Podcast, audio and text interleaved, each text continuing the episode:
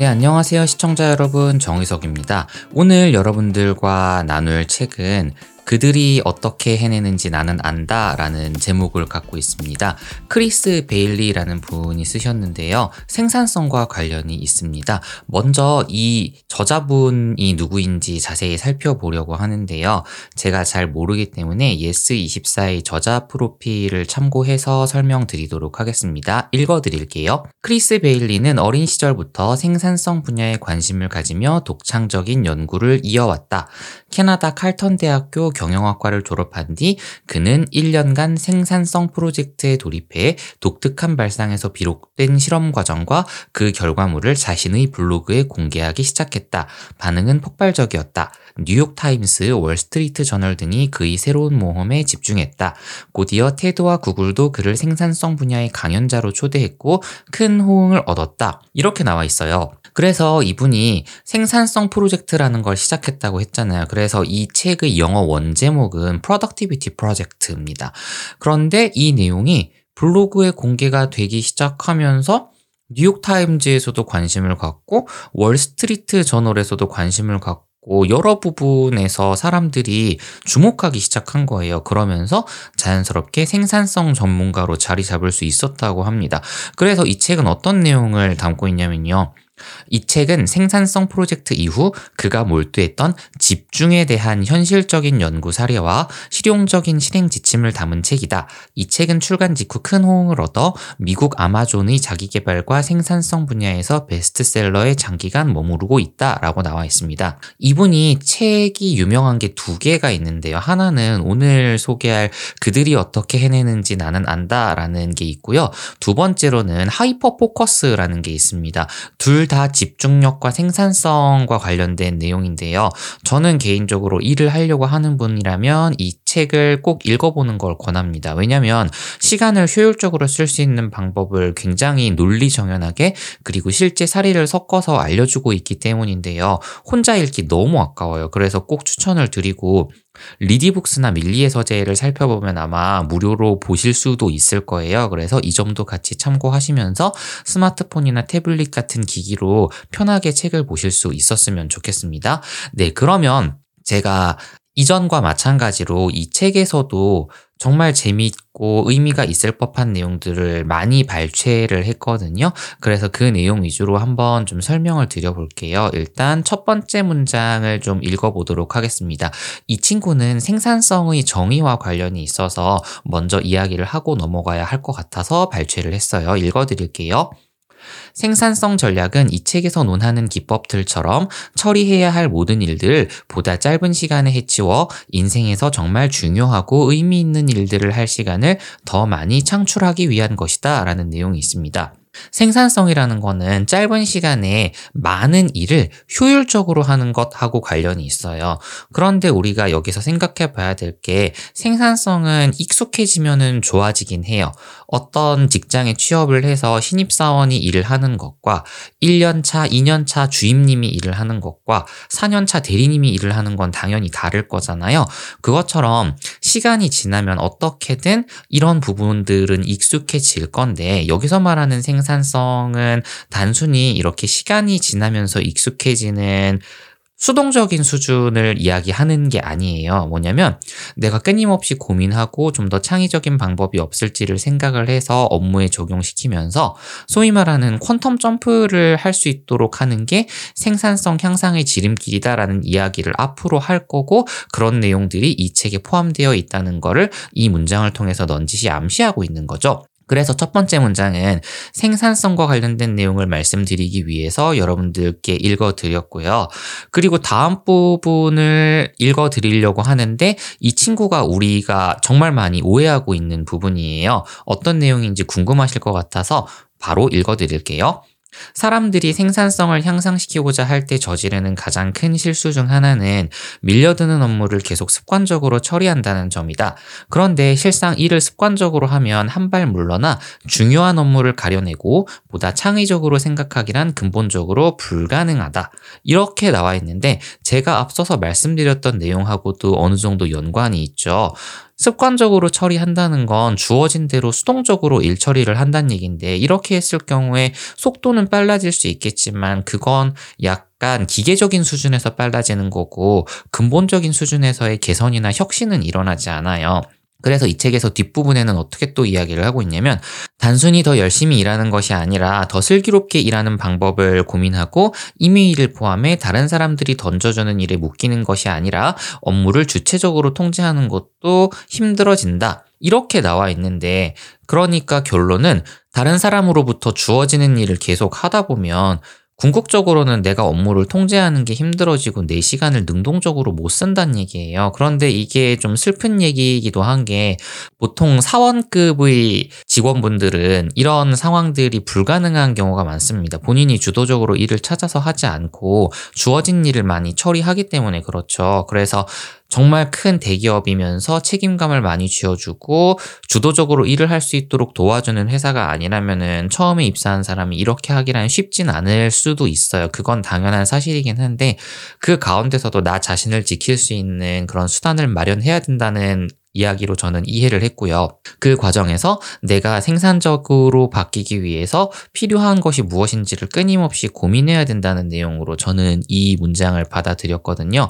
어떻게 받아들이셨을지 저는 잘은 모르겠으나 어, 이 문장을 통해서 느끼는 부분이 있었으면 좋겠어서 인용을 좀 해봤습니다. 그리고 생산성과 관련된 가장 중요한 개념 중에 하나를 다음 문장에서 설명하고 있어요.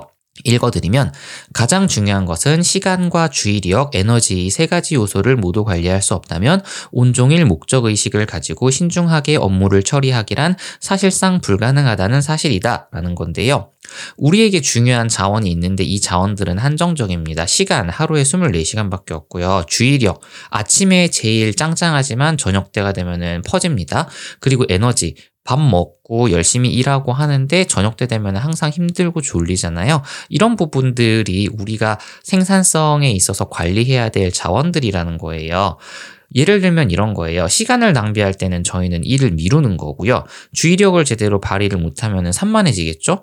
에너지 수위를 끌어올리지 못하면 쉽게 지치는 거예요. 그래서 이분이 본인에게 실험을 하면서 생산성 프로젝트를 했다고 제가 말씀드렸잖아요. 문장으로 인용을 하진 않았는데 책에 되게 재밌는 게 있어서 사례 하나를 좀 설명드리면 이분이 커피를 언제 먹었을 때 사람이 가장 생산적인가를 본인의 몸을 활용해서 실험을 했었어요. 사람마다 다르겠지만 저자님의 입장에서는 밤 5시, 그러니까 오후 5시죠. 퇴근 전 1시간 전쯤이 될 텐데, 이때 먹는 게 가장 효과가 좋대요. 그 이유는 만약에 6시 이후에 먹게 되면은 다음날 아침이 힘들거나 잠을 못 자기 때문에 더 피로해진대요. 그런데 그게 아니라 5시쯤에 먹으면 에너지도 적당하게 쌩쌩하게 나올 수 있고 그 과정을 통해서 하고 싶은 것들을 주도적으로 할 수 있기 때문에 그렇고 아침에 먹으면 효과가 별로 없다고 하더라고요. 그러니까 심리적인 안정감을 위해서 아침에는 먹는다라는 이야기를 하고 또 추가적으로 이분이 이야기를 하는 부분이 커피에는 카페인이 있잖아요. 그러니까 밤에 잠을 안 자게 해주는 그런 작용이 있다는 거를 이야기 이야기를 하면서 미래에 쓸 에너지를 당겨 쓴다는 이야기를 하더라고요. 각성작용 때문에. 그런데 이 내용에는 어느 정도 좀 공감이 되는 게 밤에 잠이 안 와야 될 때 커피를 마시면서 졸음을 쫓는 경우가 많잖아요. 그런데 다음날 더 피곤하죠? 이런 상황을 살펴보면서 본인의 몸을 통해서 실험을 하고 생산력에 필요한 에너지와 시간을 잘 관리하는 전략들을 책에서 굉장히 디테일하게 이야기를 하고 있는 거죠. 읽어보면 그래서 개인의 사례를 읽을 때 재밌는데 제가 오늘 개인의 사례는 거의 인용을 하지 않았어요. 왜냐면 직접 읽어보시길 권하기 위해서죠. 다음 문장 읽어드릴게요. 생산성을 측정하는 최선의 방법은 하루 일과를 마친 뒤 스스로에게 지극히 단순한 질문을 던지는 것이다. 계획했던 일을 해치웠는가? 만약 의도했던 일을 이뤄낸다면 스스로 설정한 생산성 목표에 대해 현실적이고 진지하다는 의미이며 내가 보기에는 생산적인 사람이다라는 내용이 있어요. 이거 어떤 거냐면 그냥 하루 지나 지났을 때 내가 아침에 적어놨던 일 중에서 달성하게 몇 프로지라는 거를 꼭 확인을 해보라는 거예요. 의외로 이거 확인했는데 달성률이 낮아서 야근을 하거나 다른 대책을 마련을 해서 진행하는 경우가 많거든요. 저도 그래요. 요즘에 회사 일이 많아가지고 야근을 많이 하고 있어요. 그런데 여러 가지 일들이 겹치고 저는 팀장이다 보니까 주변에서 부르는 경우가 많아서 이런저런 회의를 하다 보면은 제가 진짜로 해야 될 일을 못해서 어쩔 수 없이 약간 야근을 하는 악순환이 반복되고 있는데 일이 조금 덜 바빠지면은 이런 부분에서 자유로워질 수는 있을 것 같아요.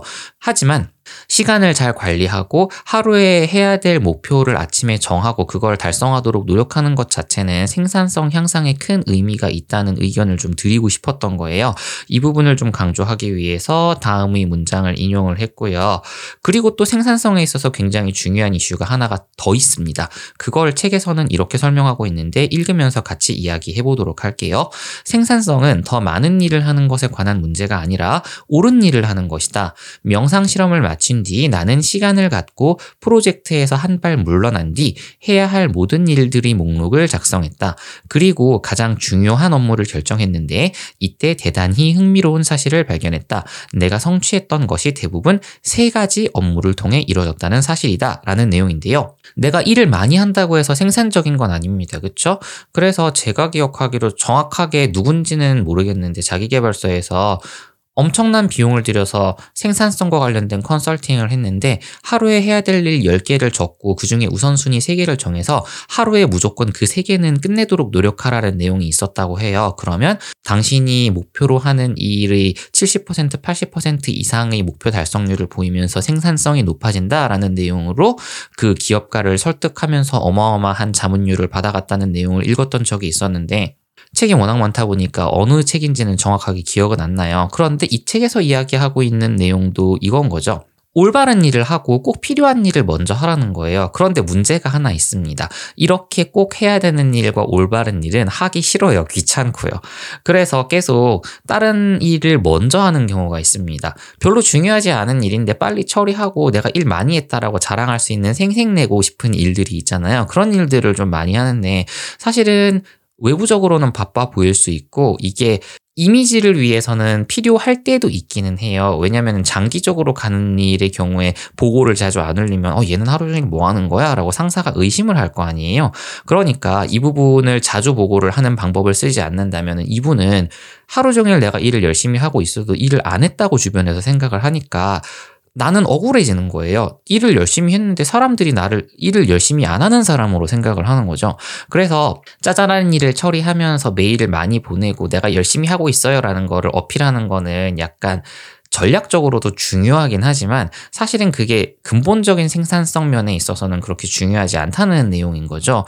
그래서 이 부분을 꼭 말씀을 드리면서 대부분 세 가지의 업무를 통해서 이루어졌다는 내용을 다시 한번 강조를 드릴게요. 우선순위로 정한 세 가지 업무만 하루에 무조건 처리를 하더라도 그 사람의 생산성은 어마어마하게 증가하고요.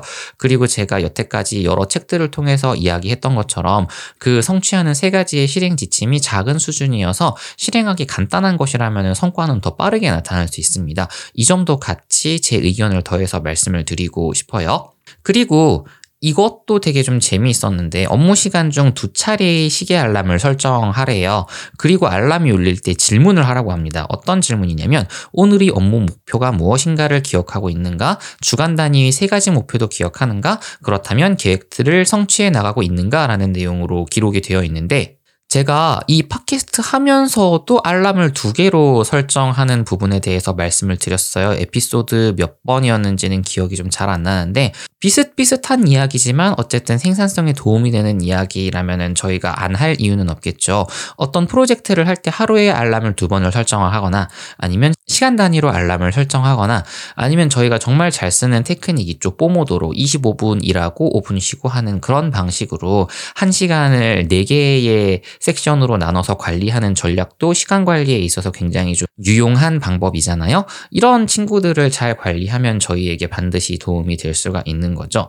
그래서 시간 관리와 에너지 관리에 관련된 내용들을 이 책에서 계속 이야기를 하고 있는데 생산성은 결국에는 내 주의력과 내 에너지와 내 시간을 어떻게 잘 쓰느냐에 대한 문제인 것 같아요. 그래서 일어나자마자 어떤 습관을 갖고 처리하고 진행하는 것 자체가 우리에게 의미가 있는데 그래서 작은 습관들로 구성되는 게 굉장히 중요하다는 생각을 합니다. 제가 일어나자마자 이불을 개야 돼요라는 내용을 타이탄의 도구들이라는 책에서 이야기를 했고 자기 전에 팔굽혀펴기 한 번 하는 게 정말 중요한 것 같아요라는 내용도 그 책에서 강조를 했었잖아요. 그것처럼 작은 실행 지침을 만드는 것도 굉장히 의미가 있습니다. 지금 제가 이 팟캐스트 녹음하는 시간이 5시 30분이거든요. 새벽이에요. 회사 가기 전에 이렇게 짱깐짱깐 녹음하고 오디오 편집은 시간이 날 때마다 하고 있어요. 주로 제가 말 실수했던 내용을 잘라내는 작업과 후 EQing 작업이라고 해서 음정 보정 작업 같은 것 들을 하는데 이렇게 하더라도 팟캐스트 할 수 있어요. 저 어저께 야근하고 회사에서 8시 넘어서 출발하고 되게 늦게 집에 도착했거든요. 그런데도 팟캐스트 할 시간은 있습니다. 새벽에 조금 일찍 일어나면요. 그래서 이런 내용들을 이야기하고 있는 거죠. 아침에 에너지가 짱짱할 때 제가 하고 싶은 거 하면서 에너지를 받고 회사에서 즐겁게 일할 수 있도록 하는 거예요. 그래서 사실은 이 팟캐스트가 저한테는 약간 단비 같은 친구입니다. 굉장히 재미있어서 앞으로도 계속 좀 할 것 같아요. 자, 그러면 계속 생산적인 사람들에 대한 이야기를 하고 있는데 계속 이어가 볼게요. 가장 생산적인 사람들은 시간을 잘 관리하는 데서 만족하지 않고 에너지와 주의력도 노련하게 관리한다. 가장 높은 에너지를 보유하는 시간대를 중심으로 하루 일과를 재배치하는 것은 일을 단순히 더 열심히 하는 것이 아니라 더욱 지혜롭게 처리하기 위한 간단한 방법이다라는 거예요. 아까 제가 팟캐스트 이야기하면서 말씀드렸던 부분이죠. 가장 높은 에너지를 보유한 시간에 생산적인 일을 하는 거고 거고 그래서 회사에 출근했을 때 오전 시간에 가장 중요한 일을 처리하는 건 굉장히 의미가 있어요. 그렇게 해서 아까 언급했던 중요한 일 세 가지 중에 한 두 가지를 처리할 수 있다면 나머지 시간은 굉장히 자유롭게 쓰면서도 마음에 부담감이 없죠. 소위 말하는 쫄리는 감정이 없는 거예요. 편하게 일할 수 있습니다. 저도 이런 내용 많이 체험하는데 보통 아침에는 회의가 많아요. 그래서 정말 중요한 일을 처리를 못 합니다. 그리고 오후에 일을 하려고 하면은 그 회의로 인해서 생긴 새로운 일들인데 급한 일들을 막 처리하기 시작하면 야근 시간이 돼요. 이게 정말 계속 반복되는 악순환인 것 같기는 한데 어쨌든 그럼에도 불구하고 일 처리를 아침에 우선적인 것들을 해 둔다면 하루가 좀 편하지 않을까라는 생각은 항상 갖고 있고 문제는 실천인 거겠죠. 가급적이면 실천하려고 노력하고 있어요. 그래야 제가 편하기 때문이죠. 많은 분들이 저와 같은 생각을 하고 있을 것 같아요. 그래서 이 부분은 같이 기억을 하고 자, 이제 아침에 출근하면 내가 꼭 해야 될 일 세 가지 중에서 두 가지 이상을 처리해보자라는 걸 목표로 삼으셨으면 좋겠어요. 저는 8시 출근이라서 아침 시간이 조금 더 여유가 있기 때문에 이런 부분을 수행하기가 예전에 비해서는 좀더 좋아진 것 같은데 다른 분들의 생각과 의견은 좀 다를 수는 있겠죠. 이거는 그분의 상황과 선택에 맡기도록 하겠습니다. 그리고 이 부분은 자기개발 책에서 되게 자주 나오는 건데 시계부 관리가 있어요. 시계부는 뭐냐면 저희가 가계부를 쓰잖아요. 한 달에 돈을 얼만큼 썼는지를 매일매일 기록하는 건데 시계부는 하루의 시간을 어떻게 썼는지를 관리하는 거예요. 여기에 이렇게 나와 있습니다. 매 시간을 혹은 30분 아니면 15분을 어떻게 보냈는가를 기록하다 보면 하루 일과를 마친 뒤 그날 계획했던 업무를 모두 완료했는가를 돌이켜보는 시점이 아니라 매 시간마다 자부심을 느낄 수 있다라는 내용으로 나와 있어요. 이 친구들을 제가 예전에 기록을 많이 했었는데 기록하다 보니까 시간을 너무 허랑 방탕이라고 해야 될까? 이게 용어가 정확하게 생각이 안 나는데 어쨌든 방탕하게 쓰고 있었던 거예요. 약간 시간 부자도 아닌데 하루에 24시간 똑같이 주어지는데 정말 시간이 펑펑 있는 것 마냥 갑부처럼 썼던 거죠. 그러니까 이렇게 낭비하는 시간들만 잘 모으더라도 생산성이 올라가는데 그걸 기록하지 않으면 눈에 안 드러나거든요. 그런데 제가 예전에 30분 단위로 기록을 해서 제 아이폰에다가 저장을 했던 적이 있어요. 해보니까 30분 단위로 기록을 하면은 사실은 집중력이 깨져서 너무 시간이 좀 쫄리더라고요. 그 기록하는 거에 압박감을 느껴갖고 제대로 기록을 하지 못해서 1시간 단위로 기록을 해 놓고 내가 이 시간을 제대로 썼는지 낭비를 했는지를 색깔로 표시를 하거나 아니면 간단하게 기록을 해서 하루의 시간을 얼마나 효율적으로 썼는지를 확인을 해봤더니 결론은 제대로 쓰고 있지 않았던 거죠. 그래서 야, 내가 시간을 이렇게 낭비하고 있구나라는 거를 시각적으로 눈으로 직접 봐야 그다음부터 뭔가 달라집니다. 아, 내가 이렇게 살면 안 돼. 바보같이, 어, 정말, 어, 어리석게 살았구나. 이런 것들을 눈으로 보고 깨달아야지 그냥 흘러가는 대로 두면은 절대 확인을 할 수가 없습니다. 그래서 시계부를 쓰는 거는 굉장히 중요한데 저도 사실은 그동안 안 쓰고 있었고, 아, 그냥 되는 대로 해야지라는 생각을 했었는데 책을 읽으면서 반성을 했어요. 오늘부터 당장 1시간 단위로, 30분 단위로는 도저히 못 쓰겠습니다. 1시간 단위로 시계부를 좀 한번 써보도록 할게요. 그리고 이 내용이 굉장히 중요한데 생산성에 있어서 저희를 가로막는 가장 큰 적이 저는 이 친구라고 생각을 하는데요. 인터넷입니다. 그래서 저자도 이 부분에 대한 전략을 상당히 긴 지면을 할애해서 설명하고 있어요. 일단 읽어드릴게요. 인터넷으로 인한 시간 낭비를 차단할 수 있는 최선의 방법은 간단하다. 영향력이 높거나 골치 아픈 일을 할 때 인터넷 접속을 차단하면 된다. 그리고 온종일 인터넷을 최대한 꺼두면 된다. 초기 금단 증세를 극복하고 난 뒤 맛보게 될 평온함과 생산성은 다른 어떤 것과 도 비교할 수 없을 것이다. 라는 내용인데요. 그래서 제가 책 쓸 때 같은 경우나 글을 쓸 때는 인터넷을 차단 했었었어요. 고전 해설서 같은 책을 썼던 적이 있어요. 마키아벨리의 토론 수업이라는 책인데 그 책은 고전을 읽고 현대 사건과 옛날의 역사들을 엮어서 굉장히 집중력 있게 쓴 책인데 너무 어렵다는 평가 때문에 생각만큼 성공을 못 거두긴 했지만 그 책을 쓸 때 제가 은둔자 생활을 했습니다. 방 안에 박혀가지고 인터넷 끄고 아무것 도 관심을 기울이지 않고 책 쓰는 일에만 집중했어요. 타자기 소리만 들리고 눈 이렇게 막 부릅뜨고 돌아가는 소리, 커피 마시는 소리만 날 정도로 굉장히 열정적으로 책을 썼었는데 일을 할 때 생산적이려면 사실은 은둔하는 생활이 필요하긴 합니다. 주변에 연락 다 끊어버리고 내가 필요한 것들 마련하면서 하나하나 이렇게 미션을 달성해 나가는 일이 필요한데 그런데 이게 회사에서는 적용하기 굉장히 어려운 지식입니다. 왜냐면요. 보세요. 누군가가 저한테 메신저로 요청 사항이 들어와요. 그리고 외부의 업무로 연락을 할 때 다 메신저로 연락이 오잖아요. 그러면 인터넷을 안 끊을 수가 없어요. 그리고 리서치를 할 때 인터넷이 필요합니다. 그렇죠?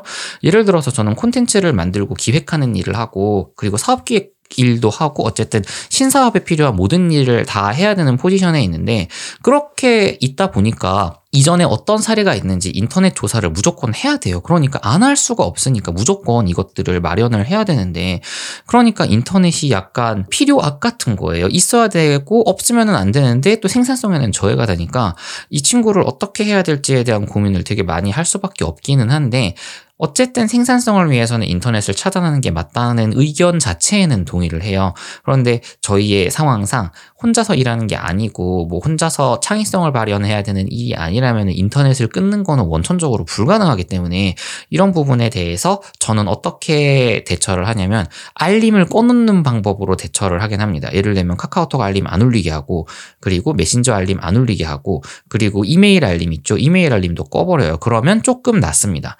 그래서 시간이 어느 정도 지났을 때 이메일을 한 시간에 한 번이나 뭐 하루에 세 번 정도 확인을 하는 그런 전략으로 모든 회신들을 하는 거죠. 그렇게 됐을 때 큰 문제가 생기냐 그러지 않아요. 급하면 전화하거든요.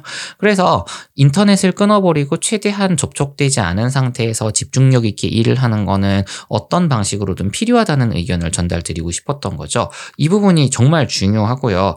그래서 인터넷과 관련된 지문들이 되게 많아요. 그래서 몇 개를 제가 또 발췌를 했는데 한번 좀 읽어 볼게요. 인터넷은 흥미롭고 자극적이지만 거의 매번 가장 영향력 있는 업무 처리에서 손을 떼도록 유혹한다. 이거 정말 맞는 얘기 같고요.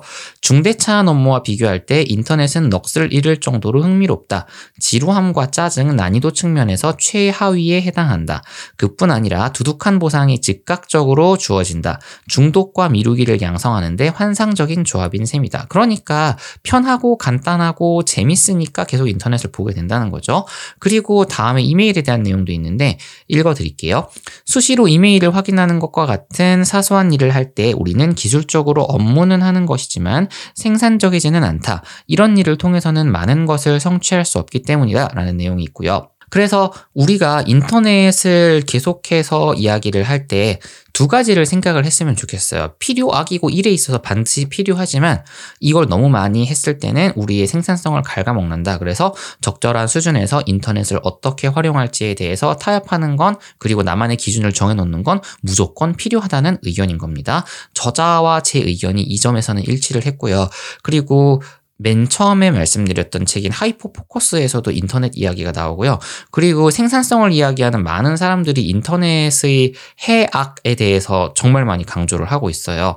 그래서 이 부분도 같이 진행을 해주시면 좋을 것 같습니다. 그 다음으로 이야기할 부분은 제가 읽으면서 굉장히 찔렸었는데 이거예요. 끊임없이 장시간에 걸쳐 일을 하거나 어떤 업무를 처리하는데 너무 많은 시간을 보내고 있다면 통상 할 일이 너무 많다는 신호가 아니다. 이건 에너지와 주의력을 현명하게 사용하고 있 쉽지 않다는 의미다. 예를 들면 한 주 동안 90시간 일하기 실험을 통해 나는 주간 20시간 일했을 때보다 성취한 것이 고작 눈꽃만큼 많을 뿐이란 사실을 알게 됐다. 이거 앞서서 말씀드렸던 내용을 포함해서 전체적인 생산성을 바라볼 수 있는 매우 중요한 문장인 것 같아요.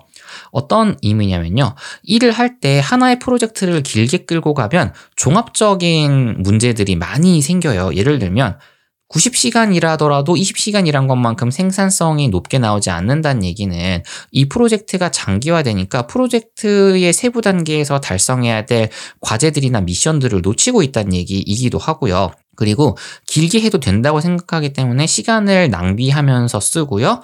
그리고 에너지도 이렇게 같이 낭비되는 거예요. 짧게 집중해서 끝낼 수 있고 에너지도 적게 들일 수 있는 일인데 길게 가져가는 거죠. 그러면 제가 아까 생산성과 관련된 게 에너지와 주의력과 체력 뭐 이런 요소들을 말씀드렸잖아요. 세 가지 다 안 좋은 방식으로 끊임없이 일을 장기간 처리하는 게 해당이 된다는 거죠. 그래서 이 문장의 경우에는 생산성과 관련된 전체적인 이슈와 모두 관련이 있어서 한번 핵심적인 내용을 다시 한번 읽어드릴게요. 끊임없이 장시간에 걸쳐 일을 하거나 어떤 업무를 처리하는데 너무 많은 시간을 보내고 있다면 통상 할 일이 너무 많다는 신호가 아니다라는 거고요. 그래서 이거와 관련해 가지고 뒤쪽의 문장도 같은 부분을 이야기하고 있는데 처리해야 할 일의 목록이 우주의 팽창보다 더 빠른 속도로 늘어난다고 느낄 때 사람들은 거의 예외 없이 더 오래 일하는 것이 최선의 방법이라 여긴다라는 건데요.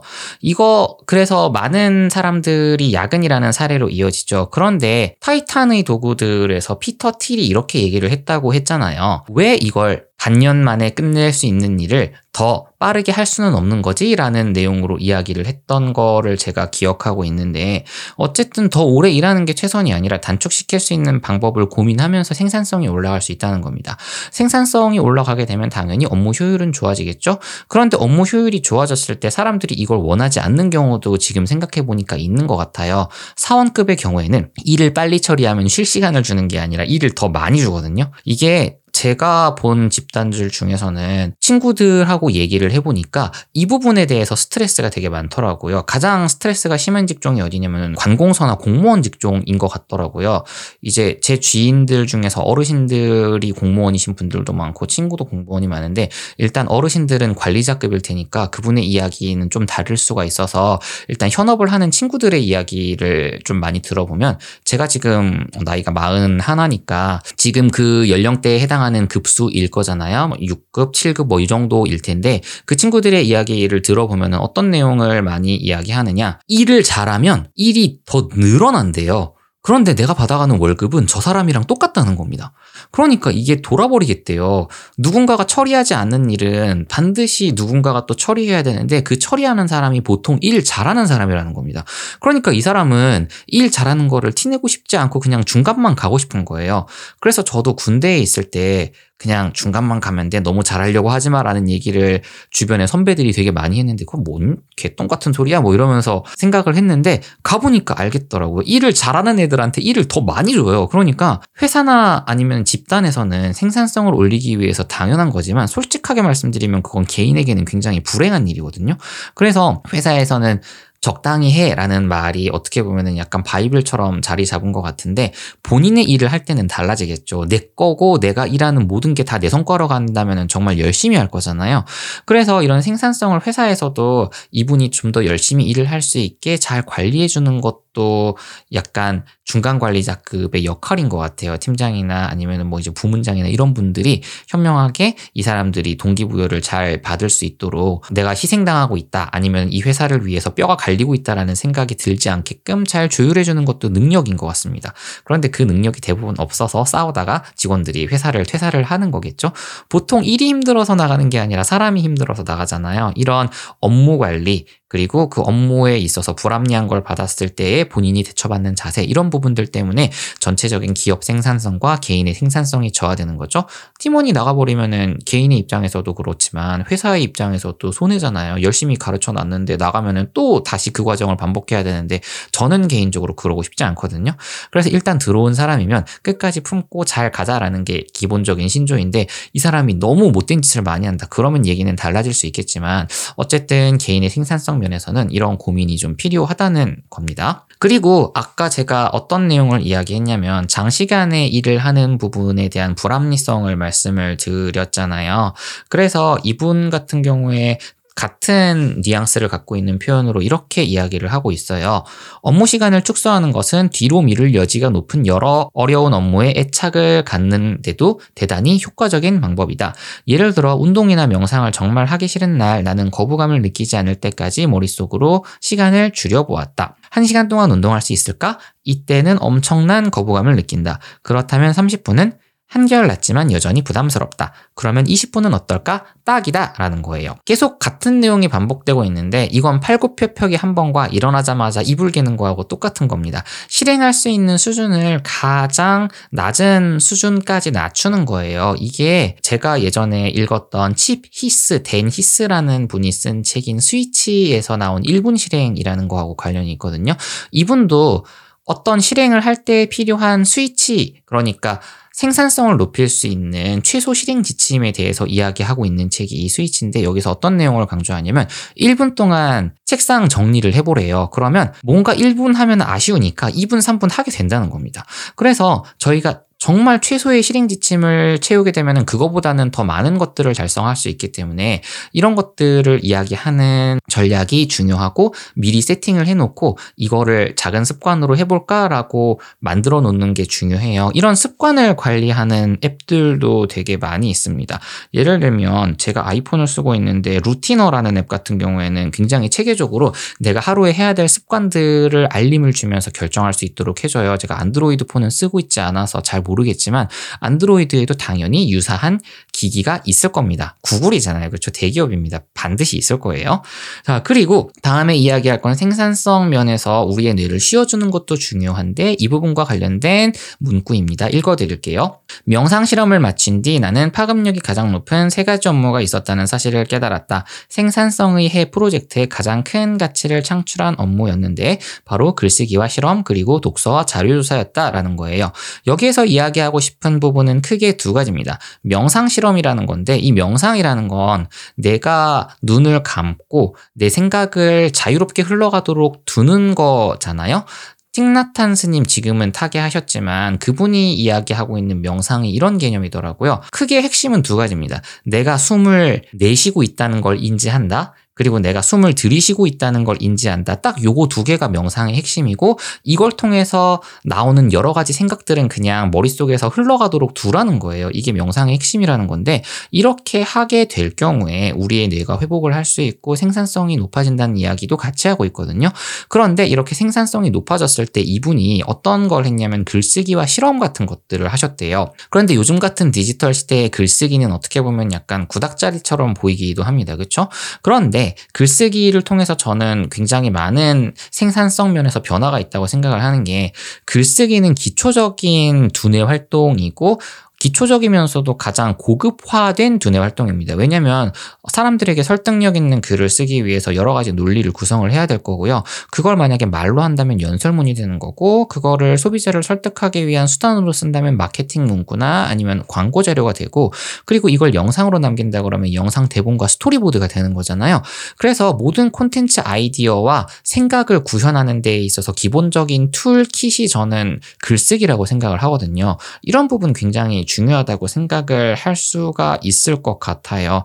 그래서 이분이 어느 정도까지 극단적으로 이야기를 하냐면 이렇게 문장이 있어서 좀 읽어드릴게요. 프로젝트 과정에 시도했던 모든 기법들 중 단순히 펜과 종이 한 장을 들고 방에 앉아 있는 것만큼 획기적인 효과를 내는 것은 없었다라고 나와 있어요. 그리고 하루 이틀마다 나는 통상 15분가량 타이머를 설정하고 생각이 어디든 원하는 곳으로 모험을 떠나도록 방치해둔다. 한편으로 이는 계획작이나 머릿속 비우기와 상반되는 것이다. 중앙 집행 모드가 아니라 백일목 모드로 전환해 이 과정을 건너뛰면 무심코 흘려보내고 말았을 아이디어와 생각들을 포착해낸다라고 나와 있어요. 그러니까 글쓰기라는 부분을 굉장히 창의적으로 활용한 거죠. 아까 이야기했던 명상하고도 연관이 있는 게 글쓰기를 위해서 책과 펜 그리고 종이를 두고 내 생각이 자유롭게 흘러가도록 두다가 떠오르는 아이디어를 바로 그때 종이에 기록하는 거예요. 이렇게 기록을 하게 되면 여러 가지 아이디어들이 떠오르는데 그 아이디어를 실천을 해서 성과가 난다면 당연히 이런 아이디어를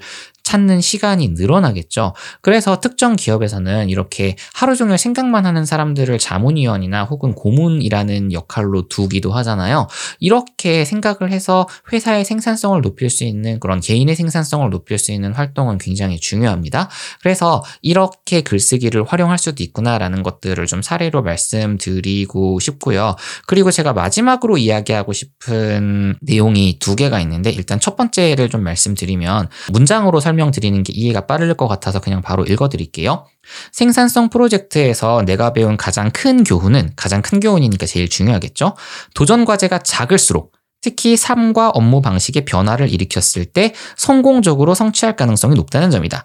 도전 과제가 작을 때는 주눅이 들어 교착 상태에 빠질 가능성이 훨씬 줄어들기 때문이다.